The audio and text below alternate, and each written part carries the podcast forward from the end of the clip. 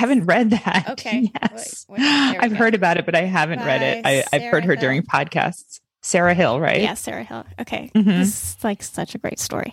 Yeah. So basically, they were like, are men naturally attracted to women when they're ovulating? Because is there some pheromone thing that's happening that we can't see or measure or sense, you know? And so Yeah. they, they did this experiment in a strip club. Yep. yeah. this is a great experiment. Go Yeah, ahead. yeah. They did this experiment in a strip club, and basically, you know, they wanted to see how much more money the strippers made. Um, and it's been a while since I, I read this. Um, you know, depending on whether or not A, they were on the pill, or B, they were not on the pill and near ovulation, or if they were, you know, actually menstruating at the time.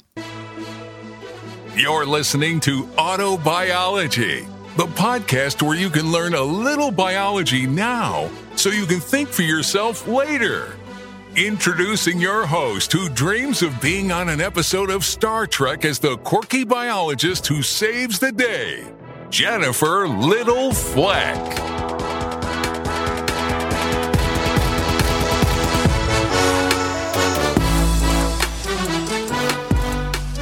Hi, everybody, and welcome to another episode of Autobiology, the podcast with me, your host, Jennifer Little Fleck. And today I have with me uh, Dr. Jen Haley, who is a dermatologist and just an all around absolutely fabulous person. Um, if you're familiar with my podcast, you know that Dr. Jen has been on a couple of times. And today we're focusing our discussion on hormone changes throughout you know a woman's lifetime and you know how that can impact you from early puberty and and all the way through being in your 70s and how that impacts you know sexual function and all, just all kinds of good stuff jen could you please uh, introduce yourself to those members of my audience who maybe have not um, listened to you before Sure, sure. I we always cover great topics. So I'm a board certified dermatologist, and my interest has always um, been in sort of the holistic, integrative side of things. I trained in nutrition at Cornell University undergrad, and although everything I learned back in the 80s was wrong, we don't believe in it necessarily anymore. Uh, it's still where my interest has always lied and in addition to fitness and and just doing what you can um I, th- I guess i've been kind of what we call a biohacker before there was ever biohackers you know i think there's a certain a certain subgroup of people that are kind of intuitive with their body and always are trying to find the latest and greatest best thing to enhance the health of your body um, utilizing nature for the most part so that's that's what i'm interested in i'm interested in uh, studying how the body works and what we can do to enhance the body to naturally be its best self. Yeah, absolutely. And you know what? Um, one of the things that you know I am curious about, because um, as you are familiar, I um, am working on a graphic novel for young girls that talks about, you know, basically teaching them about um, how their body works, how how the female body works, and um, you know, throughout this process, I have been asking different women what their experience was like learning about their body. Like, you know, did did their mom, you know, teach them about, you know, how their body worked or what to expect um, when they went through puberty? What what was that experience like for you? I love that. Um, I had a very open mother. Um, Oh, I So- love it because like most of them, the answers I've gotten have not been great. I got to be honest with you; it's been it's been pretty um, heartbreaking. So I'd love to hear yours. Yeah, very, very open. And all I recall are these snippets, you know, of usually being stuck in the car, right? Because we, just, we know that that's the best time to talk Yes. to kids, right? Yeah. When they're stuck in the car and they can't run away. I do remember her giving me the book, Our Bodies Ourselves. You know, she just kind of put it in my room and said, Hey, if you have anything you want to talk about. And I was like, I'm not reading that, you know, and then I'd kind of peek in there and look and be curious and Right. things like that.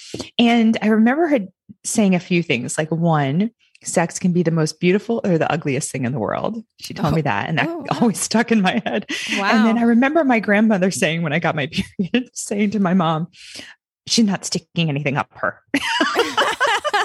so just you know So it, no it's just kind of different different um generational perspectives but um yeah my mom was always free at talking about things i think i, I kind of was grateful that she talked about them although I wasn't really comfortable asking her because that was just my personality, you know, and I find the same with my kids. Um, I have two boys and one of my one of my sons asked me when he was 8 we were in the grocery line and he pointed to the woman's cart in front of us and he said, Mom, are those condoms?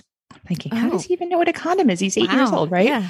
So, but I didn't, I don't shut him up because as a doctor, I'm very, very comfortable talking about the human body, not necessarily from a sexual perspective, but more from a physiological, anatomical, just it's facts. It's just like your exactly. eyes are your eyes, your genitals are your genitals, and this is how the body works, mm-hmm. you know? So I said, Oh, I'll tell you in a few minutes, honey. So we checked out and I said, Hey, why did you think those were condoms? And he said, Oh, it said on the box, good for 10 hours. Oh my God. I said, "Oh, well, uh, honey, that's a lot of sex. People usually don't have sex for 10 hours." And then I explained that they were feminine pads, you know, or oh, feminine. Okay, they were some sort of a feminine thing and I explained to him how the menstrual cycle works and basically what I said, I said every month a woman forms a little cushion. It's like a little like um a mattress inside of her uterus, like a cushion in her uterus to form a baby. And then if their baby isn't made every month, then the cushion comes out and it looks like blood, but it's not painful. Usually, usually, so yeah. it's not usually painful. It's not scary. It's just the body saying, "Oh, no baby this month. Let's get ready. Let's get rid of the, the little bed where the baby was going to lie." You know, and um, and I and I said that's what those are for to collect the blood, so it doesn't drip down her legs when she's at work and you know doing her stuff. And um, then I explained what condoms were were. Right, right. And he just he listened. I could tell he was interested, but then afterwards he just said, "I don't know why I asked these questions." Yet he mm. continues to mm. ask questions. You know, well into their fifteen and sixteen. He asked me like how how an abortion works during the election when there were ads on YouTube, and oh my you know they yeah they asked me all sorts of things. Mm-hmm. So that's awesome. I love it. Well, I think that's a, a, you gave your son a better talk than most women give girls, you know, when it comes to trying to explain the menstrual cycle. Uh, so that's pretty, uh, that's really impressive, Jen. Right. I know. And it's scary. Like a few years ago, I went to, um, a school, uh, an underprivileged school in Phoenix. One of my neighbors was a principal, and she said, "I I need help at this charter school. Can you teach sex ed?" I said, "I'm a dermatologist, but sure, I can." and I went there. Well, it was interesting because a lot of these children didn't have mothers or father mothers in the house or grandmothers. They lived with maybe their uncle, mm. so they would mm. wake up one day and be bleeding, and yeah. they had no idea what was happening to their bodies. So I love that you're writing a book talking about this because why shouldn't we know what's going on with our why bodies? shouldn't like, we? Yeah, I, I, agree, and that's why I, I wrote the book. And I, I, I recognize that a lot of women are very uncomfortable having this conversation with their kids because no one ever had it with them, and that's been the mm-hmm. overwhelming response that I've gotten. But the other thing is, is that to your point, a lot of girls live with single single dads, um, you know, family, other family members who you know may forget that aspect of you know educating them, and so I thought, you know, I have I have a well actually today is my daughter's ninth birthday. So hey. I keep I know I keep saying well I have an eight year old who started puberty this year but um, she's now nine. Um, but you know I thought God, you know, I write about this stuff for a living and I'm here wondering, okay, how exactly should I approach this with her so that, you know, not only does she get it, but if she has questions in the future, how can she feel comfortable asking me? And I, and I you know, I realized like she's super into graphic novels and I was like, ah, that's what I that's what I need to do. So it's a story. It's about, you know, four friends um, in the third grade who just, you know, they hear snippets just like your son asked you this rando question, you know, in the in the grocery store and, and they start talking amongst themselves and and um you know, one girl is in a very open family, just like you were. And, uh, you know, so she becomes sort of the investigator that mm. eventually um, the parents kind of loop each other in. And it's, it's a, it's a great way to introduce parents to how to communicate as well. Right. And, it teaches think, kids to communicate with their parents. Yeah. Yeah. And I, I feel like um, as I hear you talking, I'm thinking, a lot of people like for me it's the timing. Like when is the timing right? What age? And obviously that's going to be different from person to person and family to family. But it seems like when they're younger before they hit the teen teen years they're more receptive to that curiosity and that innocence of asking questions and then when they're in the teens they're going through that phase where you know independence versus or you know they struggle with the with the parents like depending on them versus trying to seek their autonomy. And i think they're less likely to listen. So it's almost like it's better to learn it before it even happens to you than at the time. And you set that foundation of of the openness and like oh yeah that's just your body. Yeah. Like why why be embarrassed of it? Like especially for women they shouldn't be embarrassed over any of that stuff. Like i love getting my period. It's detoxifying. It's i love it. It's yeah. like a purge. It is and i i'm completely with you that we need to maintain a cycle. Um but and we'll we'll get to that discussion in a minute but um you know jen you're exactly right. And i think one of the things that i was kind of shocked about when i started researching was was that um, you know we call we go through this initial um, period called um, adrenarche, which is actually before puberty begins. And it's usually around in the United States. And uh, all of my numbers are, are US based because um, this does differ by geographic region around the world. Um, but adrenarche starts around second grade when, you know, your, your kids are going from age six to seven is when all these hormones wow. just begin. And, you know, it's funny because um, one of the researchers was basically like, you know, this is the reason that your super pleasant seven year old suddenly like turns into a monster out of nowhere. And you're like, what happened to my sweet baby? You know, and, right. And it's, yeah. it's this. And, you know, you know, I think people would be kind of surprised to learn that it really starts that early and then um, you know and then when you're you know eight and third grade is is really when you know the obvious physical signs start to start to show. It's and, definitely younger. Yeah yeah it, it's it's younger than i thought. And you know i got to be honest with you like i was surprised uh, when when i you know i i asked my daughter i was like you know do you see any you know little little dark hairs, you know, growing in your privates? And she's like, yeah, I have three. And I'm like, oh, okay. You know, cause I'm trying to, you know, she's, she's in that modest phase and I'm trying to be respectful, not like staring at her while she's naked, you know, and, so you know, cause this is, you know, cause you're, you remember that phase where you're suddenly I like do. aware and you're like, holy crap, I don't want anybody looking at me naked, you know? And, um, and I was like, oh, okay, well, let's, you know, and then, uh, and then I had her, you know, read my first draft of my book. And, um, you know, Jen, I have to say the moment that I knew I was doing the right thing was when she came to me about a week later and was, was asking me, Hey, um, because I talk about yellowberry bras in my book, which are like, um, What's, oh yeah, what are those? Yeah, so it's a company that a girl in high school started. Um, I want to say six or seven years ago.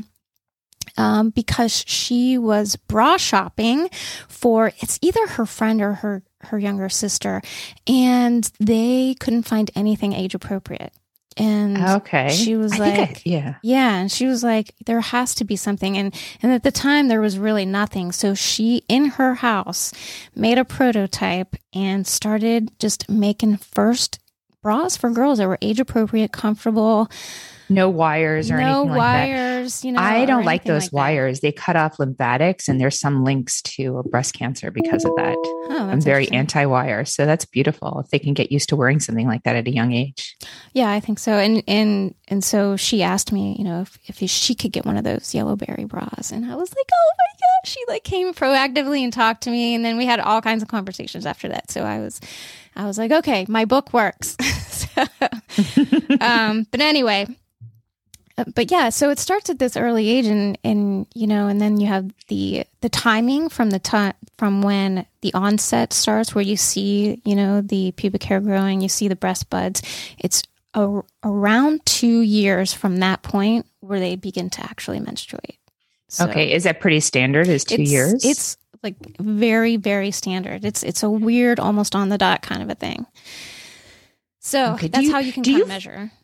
So you mentioned uh, this this occurring this way, in you know, in this uh, chronology or this um, timeline in the United States. What about internationally? And do you find it linked more to the environment that we're we're going lower in age rather than you know? I think when I grew up, it was closer to 13, 12, 13 yeah. before we started to see you know menarche. Yeah. So what's interesting is it varies drastically around the world. Um, and honestly, they, when I say they, you know, medical researchers who study this, you know, for a living, um, really have been perplexed on a couple of things, which is a why does it you know differ so drastically around the world, and there have been a number of theories over over the years. And once they feel like they've they've settled on a theory and it's been proven for a good you know decade long, you know it's had a good decade long run, all of a sudden it flip flops and it becomes exactly the opposite. So really? you know, yes, and so it, you know they they discuss how it's still one of the top twenty five medical questions of all time, which is what makes and not just girls, but boys, what makes them start puberty? They really do not know. I mean, it's it's just some innate biological clock. Some of it they're pretty sure has to do with genetics. But they think that um, sufficient food stores have a lot to do with it as well, mm-hmm. which which makes sense, right? Because we all know that um, you know if our if our body fat falls too low, then then we stop you know menstruation altogether. So that absolutely makes sense to me. And when you think about how our diet has changed, how nowadays we're we're more fully embracing of high fat diets, especially for kids, you know, the good kind mm-hmm. of fat. You know, that says to me that the body is saying, "Hey, you know what? I I feel like I got a good supply of a fatty diet which is what I want for procreation to, to make a baby, you know. And um, so I'm ready. I'm going to start earlier, you know, because right. Cause I got all I need. So yeah. Yeah. That makes sense. It makes it makes great sense, you know, and then kind of wonder about the xenoestrogens and the, you know, the hormones in our food and things like that, you know, yeah. whether that comes into play or not. So I'm I'm guessing that it does, but you know, gosh, you know, there's just so much we don't know. Right. Either way it's happening. Either way it's happening and you need to talk to your kids early. That's my whole exactly. point. Exactly. Exactly. All right. All right. So um, but yeah, and then um you know, just my whole other thing, which I'm to, which I love that you said about maintaining a cycle is actually teaching girls once they start menstruate how to track their cycle from day one. Because I feel like we really have gotten away from that because we just stick kids on birth control at such a young age, and we, and, and you know, if they get a period at all, um, it's it's minuscule. It's not really driven by a woman's natural cycle, and then um, you know there's all the effects of progestin versus natural progesterone, which are which are different on the body, and the body handles them differently. Mm-hmm. You know, and so you know, I just think that people need to spend a little time teaching girls how to track their cycle to understand what's normal for them before they start down this road of um, you know birth control and all that kind of stuff. And what do you usually recommend for tracking? Well, the you know, it's so much easier now than it used to be. I mean, you know, especially with things like, you know, the Oura Ring, which, you know, Oura Ring 3.0 came out uh, like this week, I think, actually. Um, I haven't used it yet. You know, I've thought about it, but I get really competitive with myself. And I, if I have a low, you know, if my HRV goes low, I'll just, I know I'll have a bad day because of it. You know what I mean? I'll be like, oh, I must be tired or I must have gotten bad sleep because it says I got bad sleep, even if I feel okay, you know? So, but I think I'm at the point where I really do want to know this information because it's just so good and it's so usable. And with the CGM, I, I got a wealth of information. I put that on about once a quarter, you know, and I get a ton of information from that. So. Yeah. And for those of you who don't know what she's talking about, a continuous glucose monitor, which in my opinion is one is one of the best inventions ever to teach it you really about is. how your body um, processes food, what you need, what what how things affect you. Um, mm-hmm. What's your, you know, you know, I think the last time that we talked about continuous glucose monitors, I hadn't done it yet. And okay. you were telling me that your biggest surprise was sushi, right? Yes, I know. And yesterday I had some and I ended up doing sashimi. So rice destroys me. I mean, if I have rice, my blood glucose will jump up. You know, you want to stay around 80, maybe up to 110 right after you have a meal. And I'll go into like the high 200s after I have uh, rice. So rice is really, really awful for me. Even if I, you know, have a little avocado or some fat and some protein with it and not just plain rice. So I have to try to avoid rice. I don't always avoid it. I probably still have it once a week, but I minimize how much I have. But even a quarter cup. So rice, um, oats for sure. So um and what else sweet potatoes you know those are and i think le- levels who is you know Yeah, trying to who I make it used. accessible Mhm. Okay because I, I just do the prescription for the abbott freestyle libre and it's really simple. I mean it's it's like a stamp and you put it in your arm and it sits there for two weeks and you can scan your blood sugar on your phone throughout the day. So those three things are the most shocking. They were very shocking for me. And surprisingly like when i have my bulletproof coffee in the morning and i add collagen it raises it a little bit and i don't know if it raises it because of the collagen or because of the cortisol push from the caffeine Hmm. but I do get a little bit of a bump. I mean, in the 90s, you know, but I'm not clearly fasting, you know. right, right, right. Yeah. Um, for me, the the big shock was that um, you know, I am a salty person, so I love salty foods, and my and I I forget to eat all the time. I, I just get so busy I forget to eat, and so I have I don't these- understand people who forget to eat. I do. I not forget- I forget to eat. and um, so I would have the this bag of cauliflower pretzels that I would keep in my office for when Yep. I had this sudden massive like drop in glucose where I was like passing out, and that is the first thing I ate when I had on my um, monitor, and I immediately spiked like 180, and I was like, I was no, no, no. This is like it was like my mainstay food, and it was clearly not agreeing with me. And and I tested it several times, and every single time I, I was I was like 180, 200. So I I, I know exactly what you're talking about. I, I eat those pretzels too, especially like after I mountain bike or do something where I'm sweating. And 180 was my number as well, surprisingly okay. enough. Yeah. And I think it came down pretty quickly, but you know, it depends on what you eat it with. And um, It does.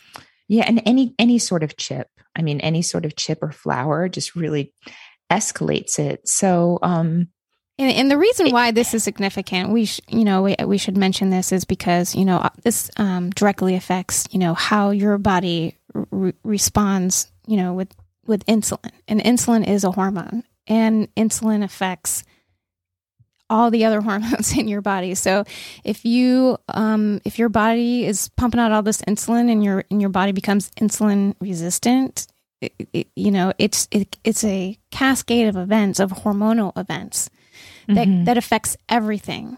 Um, so that's why you know I that's why I you know I think it's really important to pay attention to it. But hmm Yeah, there's a few reasons also, you know, when it talking about teens and even acne is uh, acne has been linked highly to high glycemic loads and having high glucose levels in the blood. So often I'll tell these, you know, my patients to avoid processed foods and high sugar foods and, and dairy as well. And I don't know if it's, you know, necessarily the uh, dairy itself. We know that's inflammatory. Okay, bye. Sorry. um, we know it's inflammatory, but also it it pushes out IGF, insulin like growth Mm. hormone, which causes this whole sca- cascade that you're talking about, and um, basically causes a lot of inflammation, high glucose levels in the in the blood, which um, worsen acne. But then for those of us that are listening that have children, we may or may not have acne, but what we don't want is wrinkles. So the high glucose in the blood also forms um, AGEs, which sounds like it is. It causes aging, Mhm, but it stands for advanced glycation end products. And basically, the sugar binds to protein. And our collagen is made of protein. Our blood vessel walls are made of protein. The blood vessel walls that stimulate nerves are made of protein. And that's why, you know, looking at the extreme of people who are diabetic that have uncontrolled glucose levels, we see that they may need to be amputated because their nerves don't work. Their skin looks very sallow and very unhealthy and doesn't have the bounce back, you know, but this happens at a low level in all of us when our blood sugar levels are continuously high. So we want to have them, you know, as regular as possible. Like I love when I'm between 80 and 110 all day long. I know I'm doing well. And for me, that consists of having vegetables and higher protein and higher fat and really avoiding carbs and that's my genetics. Some people can do well with other carbs. I i personally can't. If i was overweight i would definitely be diabetic. I have that that propensity that gene propensity. Um so so that's why it's important to have to maintain your sugar levels. And the other thing i noticed which a lot of us will often feel and now that i've seen this on the continuous glucose monitor i can feel it when it's happening without wearing that thing in my arm all the time is you know how when you eat a meal and because you're so hungry and then you eat like the bag of cauliflower yes. pretzels right because they're easy to put down they're maybe like four ounces or something oh, I, I could eat the whole bag i can eat a whole bag at once Easy, yeah. easy. So the sugar goes up to 180, and then the, your insulin gets secreted by your pancreas to say, oh, we need to get that sugar out of the bloodstream and store it in your muscles, in your liver as glycogen, or when that's full, then it gets stored as fat. And at that point, it drops your blood glucose levels low. And that's why you're hungry an hour later. And it's an awful cycle where you're hungry, you eat something high carb, and then it drops low. And then you're hungry again. And you constantly eat and you're on a roller coaster all day long and you don't feel right. You know, so when you can correlate your feelings with these numbers, it makes a lot of sense on what's going to work for you. Yeah. I had I had to replace my my cauliflower pretzels as my emergency office food. Um, so so now um, you know, and this may sound gross to some people, but I absolutely am obsessed with seaweed chips. So that's what I eat now because they're super salty, and I'm a saltaholic, and um, they ha- they're a good source of iodine, which we're all massively deficient in, in my opinion. I know. I you know I eat a lot of those too, and I oh I just read something that they're high in some sort of a toxin. Oh, of course. Of course I know. Yeah, so I bubble Jen. I, I, limit myself now to like two bags a week or something. Jesus, like what that. are we supposed to eat? Tell me. I know. We just have to rotate the toxins basically, I you know. know. I know. I will say, um, before we get off the glucose monitor topic that um, I can drink a glass of Chardonnay and eat a salad, and I'm like perfect. oh, that's interesting because if I have wine, mine mine drops into the fifties. Wow. Like yeah, like if I have wine at night, in the morning I will have um, you know, we often get headaches, but I'll look at my numbers and they'll be in the fifties. It just drops me. Well, I'll I'll I'll preface that with if I have that for lunch.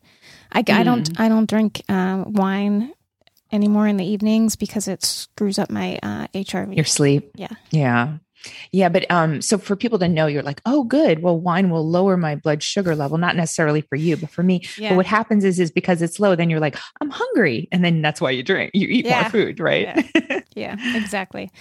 Um, so uh, I just had a thought, and I can't remember what I was going to say, but oh, oh, oh you keep mentioning for me, for me, you know, and I think that's really an important point that I, I want to talk about when it comes to hormones because uh, I think that most people don't realize that just because you're a woman doesn't necessarily mean that you are estrogen dominant. Um, and necessarily for a man, meaning that he is like, you know, androgen dominant and, you know, high testosterone all the time. Um, you can be a woman and be a perfectly functioning woman and be androgen dominant. It, yeah, I, I have been most of my life. I think a lot of times that presents as PCOS. Yes. So, mm-hmm. um, so when we talk about, you know, women and hormones, it is in my opinion, it is just so important for you to understand your your chemical pathways, how your body presents. You know, and I don't know traditionally how, you know, if if that type of testing has been done or recommended, but I do know that a lot of the um, more sophisticated DNA tests now are looking at that and letting people know, you know, are they estrogen dominant? Are they androgen dominant? How how quickly do they convert testosterone into estrogen, mm-hmm. or vice, you know, or how how much um, of that conversion, you know, is blocked? You know, if you're you're you're you know a a male, let's say, you know. But then, what do we do with that information? Because for me, it's the practical application that matters the most. So, I mean, I like testing. I like knowing this information. I'm just not a huge I'm not huge on that because I think, like you said, it it comes back to intuitively knowing yourself. And when it comes to um, that's why diets don't really work because for everyone it's very different. And it took me a long time. I mean, I struggled in you know in my 20s where it was like oh low fat low fat and i just couldn't i was hungry all the time and my weight was like fine but i was hungry all the time right. whereas now i'm hardly ever hungry and i just i know what works for me. People will say you're eating a whole avocado? Uh, yeah because i could do avocado and eggs and i feel really really good for many many hours but if i have something with high carbs in the morning an hour later i'm starving and i don't have good energy. So that works for me. And i think it's imperative you know if you have the testing done and you know it works for you. I have a friend who's a functional medicine doctor who does genetic testing on best diets for different people based on you know your your genetic profile. And maybe because i'm part irish and my family you know the whole potato famine maybe i don't know. You just don't know. There's all these things that make that make your body like store carbs a little bit more readily. But you have to work what's best for you and it may be different from your friends. And i think if you don't get anything out of this besides that that's the most important is listening to your body because we intuitively know what's right for us. So looking externally doesn't always serve us well. I i agree. However i'm gonna i'm gonna give you an example. I heard this story at the biohacking conference i went to in orlando talked with the ceo of the dna company. Are you familiar with them I've heard of them. Yeah, I haven't utilized them. You haven't? Okay. So my test results are coming back any day now. So I'm like, I'm very, very excited about this. But he told this incredible story, and, and he told like probably seven incredible stories like this, but mm. this is exactly the kind of thing I'm talking about. Um, and he told one for women as well as men, but I think it's a, um, I, th- I think it's more shocking, you know, for to hear in men, which was, you know, there was this star hockey player from South America that um, was, you know, transferred to a, a, hockey team here in the US and in Texas, right? And so he was playing there really, really well and, you know, just young rising star. And um, he was just killing it. So this Canadian hockey team, um, was watching him because he was still um, minor league, I think, at this point and so it was, it was a you know a pro team in Canada was looking at him to be basically their new like you know big big attraction. I mean, and this kid was just killing it, and so they brought him up to Canada, and within a month or so, the the kid couldn't perform. He he couldn't figure out what was wrong with him. He was uh, lethargic. He couldn't. He didn't have that get up and go in the morning anymore and and he noticed social things too like um, he couldn't keep up with his friends like when it was like guys night out drinking and stuff he just he couldn't he couldn't do it he and, and then he just really wasn't bringing it at practice and so the team physician was um, basically just saying oh you got low t you got low t low testosterone and was slapping all these like androgel mm-hmm. patches mm. patches on him and it got worse and worse and worse. And so they finally called um, Cash over at the DNA company was like, "Can you just do a diagnostic on this kid and see like is there something you know we're missing?" And turns out that there was two things going on with this kid. A, he was from South America, and with his ethnic background, he in Canada, he was not getting even close to the amount of sun that he needed to create vitamin D. Yeah. So that was one problem. And which is, you know, you identify that, you correct it, you know, you supplement. But mm-hmm. the other thing that they learned was he was, in fact, estrogen dominant. And so what that means is basically any testosterone his body was making was being immediately converted into estrogen. Mm-hmm. So when those team doctors were just continuing to slap testosterone patches on him, they were making mm-hmm. it worse with mm-hmm. every patch. And of course, you know, their solution was just to keep adding patches, you know, and, and what they realized through this testing was that, you know, obviously do not do that and that he needed to take some a, a type of supplement which you can find at any you know gnc what have you um, that just blocks or hinders the conversion of testosterone to estrogen. So it was, you know, slows it down basically. And it was easily fixable, but, you know, it, unless you really pay attention to what's happening to somebody's body or you understand, you know, your specific biochemistry, you know, a lot of times you're just going to have like the one size fits all prescription, which is, mm-hmm. oh, you have low T, let's, you know, let's stick a patch on you as opposed to why do you have low why T? do you oh because T? you're estrogen dominant. Yes. Yeah that's really interesting. That's really really good to know. Yeah i love the information you know and it's getting better and better. We have to know what to do with it though. I agree. I agree. Yeah. All right jen so let's talk about some more fun stuff. Like you know there's all these myths out there that women don't like to have sex like after they have kids. And I think that that's really just not true. Um, you know, I, yeah, I think there's a lot of hormone changes that happen. Um, you know, yeah, there's, I mean, I think there, you, there's libido, there's desire, and there's arousal, right? So there's, there's three different components of why we want to have sex right it's not just hormones it's also keeping the spice in the relationship and i think often right. that's that's an issue yeah. um, in long-term monogamous relationships is trying to keep it um, a little exciting yet still secure.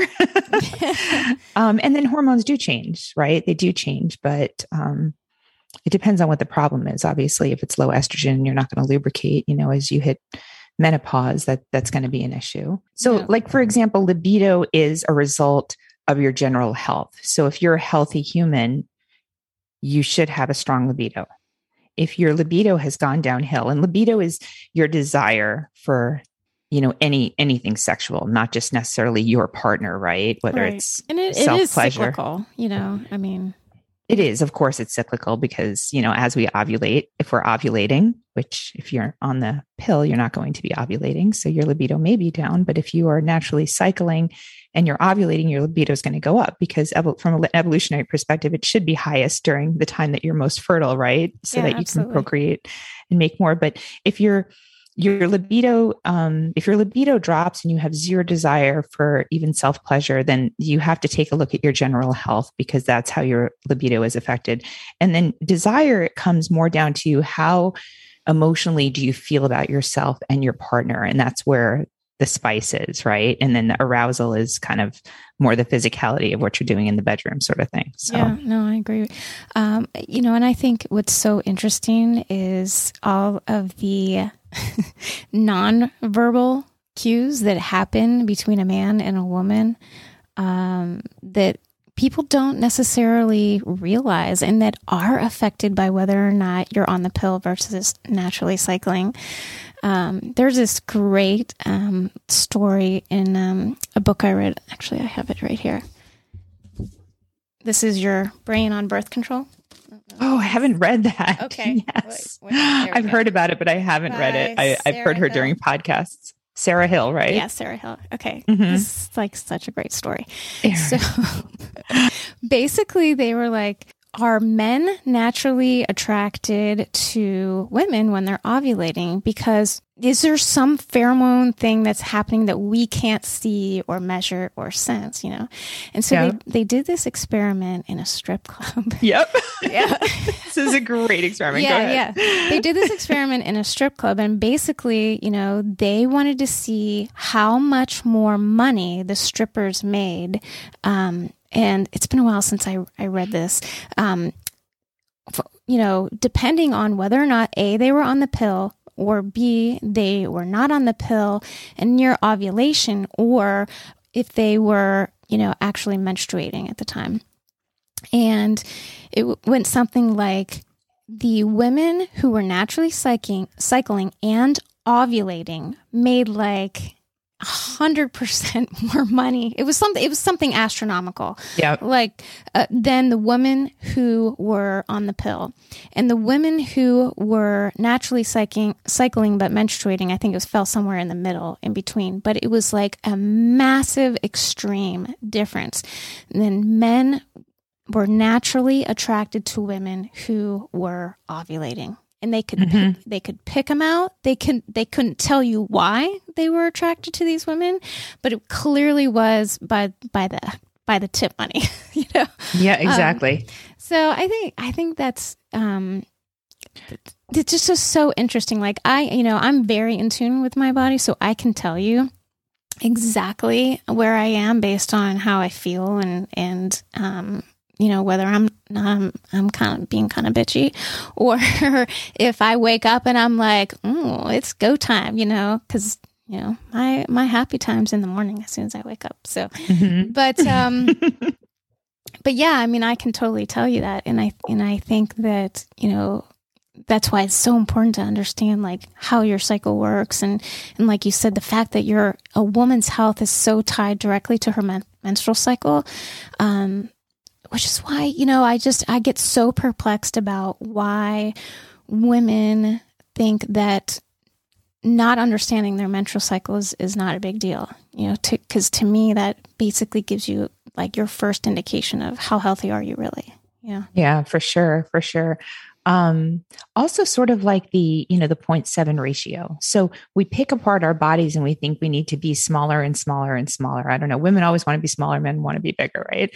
And what really matters to men as far as us being attractive is that 0.7 around 0.7 ratio of of waist to hip ratio. So whether you look at like Twiggy from the 1960s, that really very skinny uh, model, or you look at a very, very heavy, attractive woman, as long as they have the waist to hip ratio of 0.7, around that point, they're considered attractive to just men. And because that ratio says that estrogen is at its its proper amount for a woman to be very fertile. So we have these deeply ingrained uh, attractive draws in you know male female relationships to procreate when women are most fertile. And when you eh, take birth control on a regular basis it takes that away.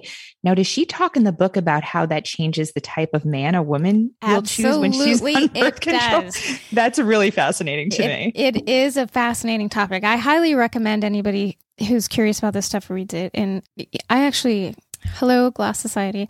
I had my whole salon where I, I go on a regular basis. They I had them read that book and I had them read Beyond the Pill, Jolene Brighten. Okay. Okay. Haven't read that one either. Um you know, because they were all these, you know, cute young 30 somethings, you know, 29 somethings. And, you know, they're considering having families or just being generally more healthy because, you know, of the whole pandemic being bringing awareness to general health. We, they were, you know, very interested in hearing about the fact that, yes, the birth control pill absolutely changes who you pick as a mate. 100%. Complete difference in logic. And the way that they discuss it in the book is that it's because progesterone is different from progestin. And I, we mentioned this earlier. And one of the things that progestin, which is a synthetic compound used in birth control, does not do, which natural progesterone does, is is bind to those receptors in the brain that basically make you feel happy, fulfilled. You know, they call progesterone the happy hormone for that reason. And when you're on birth control long term, you your body stops creating progesterone stops making it. And so you never get that like full happy hormone feeling ever, especially if somebody, if you're, if you're on birth control for, you know, 10, 15, 20 years.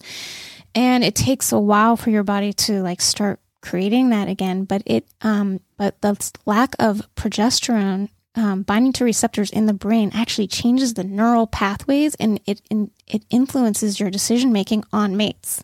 Absolutely. Yeah. Which so what, just, is, what does she say? We what's the difference in how we choose mates when we're on birth control? without um, using and you don't have to use the word beta. Okay. Or you can. I know some people hate the term beta male but yeah no i'm how yeah. about men who are not in their full masculinity? That is exactly right. That is what happens is is they th- those women ch- tend to choose mates that are not you know super masculine. And uh, so it's, it's so interesting you know looking at that long term over the last you know 10 15 years or so, just how um, the preferences in, you know, how men dress, their clothing styles, how much they shave, you know, the whole like lumber sexual thing going on. you know, um, it just, it's just interesting how women's preferences are basically shaping, you know, how males present themselves. So, um, yeah. it's it's it's really interesting. Again, highly recommend reading the book. It explains a lot of things um, that would make you go, hmm. But I'm definitely going to read that. Yeah, I, I'm really into the whole masculine energy, feminine energy thing, and we we both have we have both, right?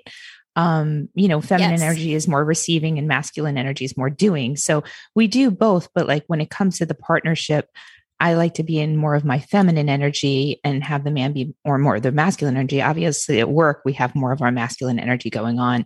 And I think that is sort of the dance of men and women that adds to that desire libido arousal yeah. thing we were talking about is you know maximizing what we're supposed to be as humans right right no i and the other thing that i will say is that they talk about how literally I, I don't know. Like, I'm just going to be completely transparent here. Personally, I can, I'm very self aware and I can say, man, there are some times when I remember being on birth control and I would wake up and I'd be like, who the hell was that person yesterday? Because I did not even recognize myself. I was like, I was mm-hmm. a crazy woman. I was like, why did I act that way? Why did I feel that way? And, you know, the, the book explains like, you know, literally birth control can make you crazy you know because it changes pathways those you know chemical pathways in your brain significantly and that is why people have sometimes a hard time transitioning off of birth control pills and, and it's it's it's rough for a little while which is why Dr. Jolene Brighten's book is um, so great for a lot of women because her whole book is how to transition and how to how to get back to good normal natural cycling health, especially if you're mm-hmm. if you're trying to have a baby. And unfortunately, most women had you know until they try to get pregnant, they have very little understanding you know of their hormones and cycles and all that kind of stuff. So. Yeah, and I mean, as you pointed out, I think it's important for people to realize that hormones affect everything, whether it's your brain or your skin, and you know, I, I like to talk to people about how your skin changes often as you cycle through every, you know, stage of your cycle, because what you're doing in the early part of your cycle might need to be different from later. Can you talk a little more because, about that? Yeah, sure. So um, when you look at your menstrual cycle, the first day is the first day of your period, you know, and it varies a lot between people. Um, I think 24 to 32 days is kind of the range. You probably know better than me. I, you know, I was taught 28 days, right? Yeah. but it, it varies and there's normal normalities. What was that? I've never been 28 days. Yeah, I'm like every 26 at noon. So it's pretty predictable. And the way I was asking you earlier how you um, how you record it or, or or keep track of it. I just use the iPhone, like simple calendar. There's so many easy ways to do it. But um yeah, there, but anyway, there is. I I'll just answer that real quick. Is um I like to keep a journal. I mean, I track on my phone using um oh, the the original Fitbit app. In my opinion, yeah. is the most. Their algorithm is the most reliable. You know. Wow. But I also um I keep tra- I keep a journal because I like to write in exactly how I'm feeling that day. Um, a- again, because um, I'm trying to track my emotions as, as well and see how they correlate. You know, which and they totally do, and I know that from keeping track of them. So anyway, I digress. they do. I think it's so important to do that rather than you know spitting out your emotions on other people it's good to just write it down and sit with it like mm-hmm. i always mm-hmm. say sit on your throne quietly rather than throwing it out at other people because like certain times of the month. You know, we, we talked about how the hormones affect your brain and they just yes. do. Write the email, but don't hit send. exactly, exactly. or the text. Yes, um, yes. Okay. So for day one is, you know, the first day of your period. And at that point, your estrogen and your progesterone drop. They pretty much tank. So your skin tends to be kind of dry um, and maybe a little bit more irritated and prone to flaking and things like that. So I usually have people add a little bit of more moisturizer at the time. I like either hyaluronic acid or jojoba oil. Both of those are, are re- really wonderful, or anything with ceramides. You know, if you're um, acne prone, all of those are going to be fine. So if you find your skin to be a little bit dry or flaky or irritated in the first part of your cycle, that's usually what I'll have people do. And then you hit the follicular phase. So as your period ends, the body starts making more estrogen. And this is when we're kind of in our happy time and we're social and we can do longer intermittent, like longer time restricted eating fasts and feel pretty good. Um, and the body's producing more estrogen. So if you have, you know, any social events or presentations or you're a stripper, you'll make more, you know, I'm just kidding. you, you definitely, you, you want to start scheduling these things, you know, after that first, you know, this happens, the follicular phase is after your period ends. So your estrogen boosts, collagen production boosts as well, and your skin gets more hydrated and it gets kind of more supple and glowing at this point. So it, you just look and feel really at your best. Um, and it's also a good time to lift heavier weights at the gym. So I, I believe in weightlifting and I'll go from my normal 12 to 15 reps down to like eight to 10 reps just to kind of push the weights at this point and um, during the follicular phase. And then you have ovulation. We talked about ovulation when your body drops the egg and you're fertile. And it's this is really variable. So some women still glow depending on the balance of their hormones, mm-hmm. and it just depends on your your own balance. And other people may be more prone to breakouts. And the type of breakouts I see are like the hormonal breakouts around the jaw, the really deep ones. Don't pick them; nothing's going to come out because they're hormonal and they're deep. Um, there are different treatments that we can do for this. Uh, from an internal perspective, I treat a lot of it on um, the dermatologist on call platform where I do telemedicine. And um, the skin is often more oilier at this time as well. So if you find that you're more prone to pimples or you're oilier, it's a great, great time to start exfoliating. So uh, salicylic acid, um, salicylic acids, or enzyme uh, and different like papaya enzymes or different enzyme exfoliators. It's a great time to kind of lift off the dead skin cells before you start getting dry, you know, later in the phase. Um, even masks sometimes with salicylic acid are good. And then um, after ovulation, you hit the luteal phase, which are, you know, kind of the second half of week three and week four, if you're on a 28 day cycle, and your progesterone and your testosterone start to increase at this point, and um, it can make you more prone to breakouts as well. So you can have more breakouts during this period of time. And I just kind of continue the exfoliation and drop down on the on the moisturizer. So we hit it hard early with more moisturizer, and then mid cycle to late cycle, we're focusing more on exfoliation and um, yeah, that's pretty much it until you cycle again. So listen to your body. If you're more oily, you want to pull out salicylic acid and exfoliation and do some masks. And if you're more dry, you want to add more moisturizer like jojoba as far as oils i really like that rose hip oil is great if you have a little bit of brownish discoloration and um, hyaluronic acid is always very nice as well so those are the things i look for people who have melasma uh, which I struggle with. I don't know if you could see, I have like a pretty good patch on one of my cheeks. And that's usually related to um, higher levels of estrogen. So I often will do some, um, I'll talk about other things that may cause estrogen dominance and we'll mm. address that and help detoxification of estrogen metabolites with a liver detox. I often find that's helpful. Huh. And um, it goes away when you hit menopause. So if you don't do estrogen, so be happy, a little happy that you have it, you know, because yeah. it means that you have healthy levels of estrogen or a little bit high, you know, which we can work with. Yeah. And, uh, you know, obviously this is kind of out of the scope of our conversation today, but if you're on hormone therapy, you know, obviously that's going to play a role too in how your skin looks and as well as your you know general overall health and and actually what your cycle looks like as well so. Yeah it, it sometimes it's um birth control pills are used to help control acne and it does for that mid cycle sometimes it makes it worse especially with the um ex, you know the non bioidentical progesterone, those progestins can absolutely make acne worse. And what I see the worst acne with is patients who have IUDs implanted with hormones in them because what happens is the hormones build up so the first year they don't have problems the second third fourth years are nightmares because all of the extra I hate to use the word abnormal, but they're not natural hormones that your body would make. They're pharmaceutical hormones, mm-hmm. typically from mare urine, horse urine, and um, they build up basically in the fat stores of the body and they get worse and worse over time. So often when people are losing a significant amount of weight, they'll start breaking out like crazy, like purging almost is what you want to call it because the fat stores are releasing all the toxins and you know all the meta- metabolic byproducts basically into the bloodstream and it's causing this purging through the skin so just ride through it because it'll it'll it'll pay off yeah no I, that's um that's a really great point and uh you're i mean I'm going to be honest with you. I, I, I hate birth control. I would never, never recommend it. Um, for the, for the most part, you know, I, I know everybody, you know, has their own opinion on things, but, um, just the damage that I've seen that it's done for a lot of people, cause normally mm-hmm. it's, it's prescribed for the wrong reasons, um, very often. Yeah, and, I um, agree. You know, I, it's just I, what it I think it's like one step below proton pump inhibitors as far as what I fathom.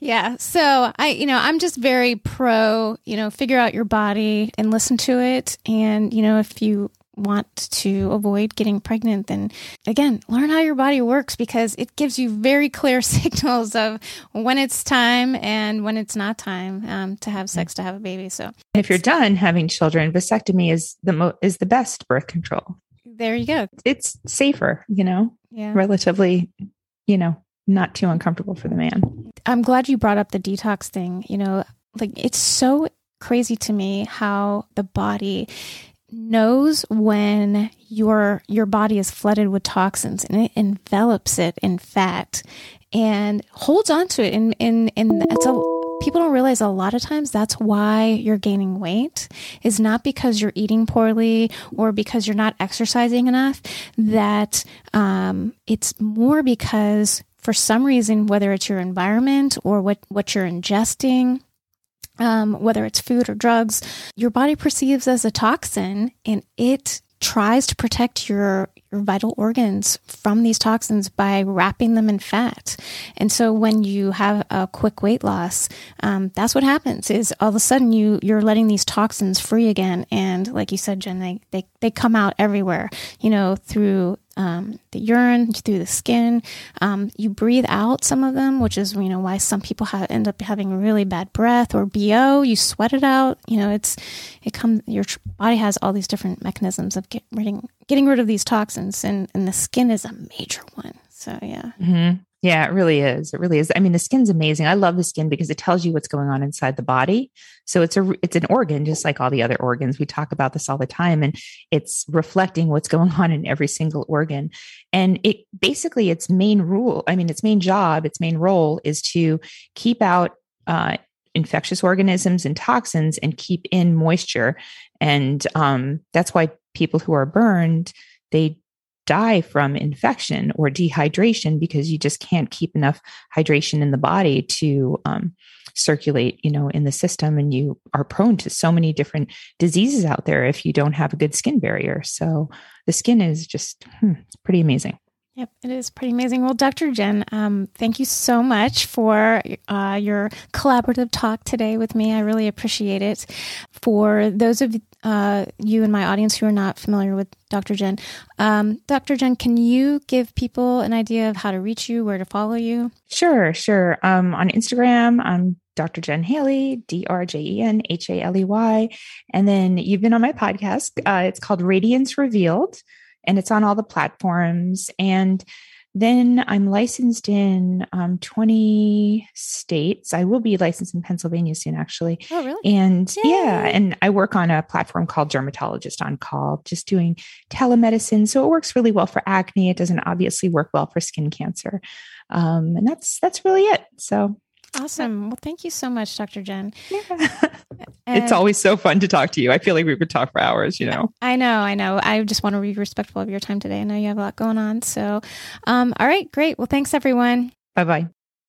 If you've been listening to my podcast for a while now, you know that autobiology means you learning about you.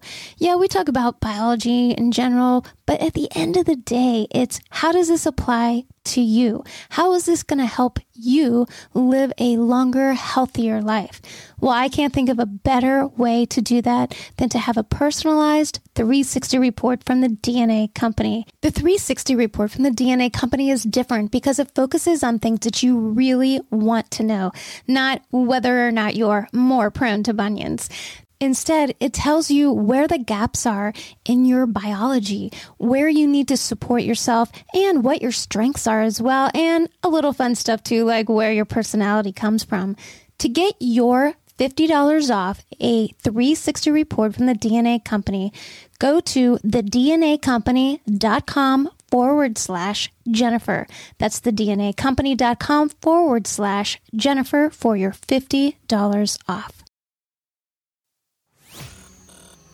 This podcast is for information purposes only. Any of the discussions or products held herein are not in any way offered as prescription, diagnosis, nor treatment for any disease, illness, infirmity, or physical condition. Any form of self treatment or alternative health program necessarily must involve an individual's acceptance of some risk, and no one should assume otherwise. Persons needing medical care should obtain it from a physician. Consult your doctor before making any health decision. Statements and views expressed on this podcast are not medical advice. The podcast host may direct or indirect financial gains from products discussed on this podcast.